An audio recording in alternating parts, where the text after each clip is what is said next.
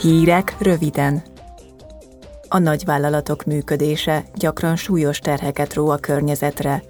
Gondoljunk csak a szennyező anyagok kibocsátására, vagy a fajgazdagság csökkentésére. A gyermekmunka, a kényszermunka vagy a dolgozó kizsákmányolása miatt pedig nem egyszer emberi jogi vonatkozásai is lehetnek tevékenységüknek. Az Európai Parlament ma olyan új szabályokról készül szavazni, amelyek emberi jogi és környezetvédelmi szempontokat hivatottak érvényre jutatni a vállalatirányításban.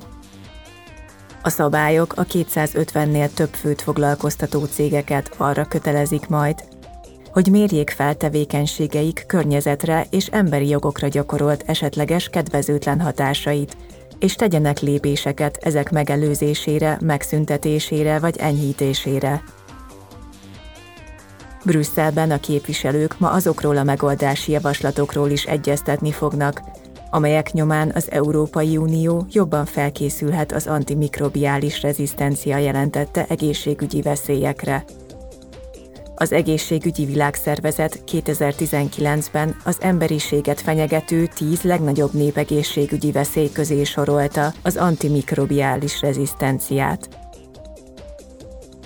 Június 9-én és 10-én 5. alkalommal kerül sor az Európai Ifjúsági Rendezvényre, az ájra.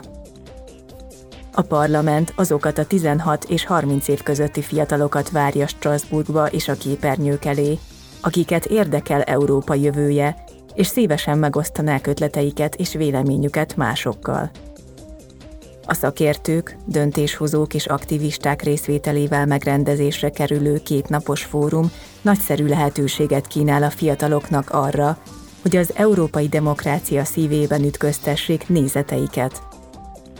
A Europa Radio mindkét nap élőben közvetít majd a Strasburgi helyszínről –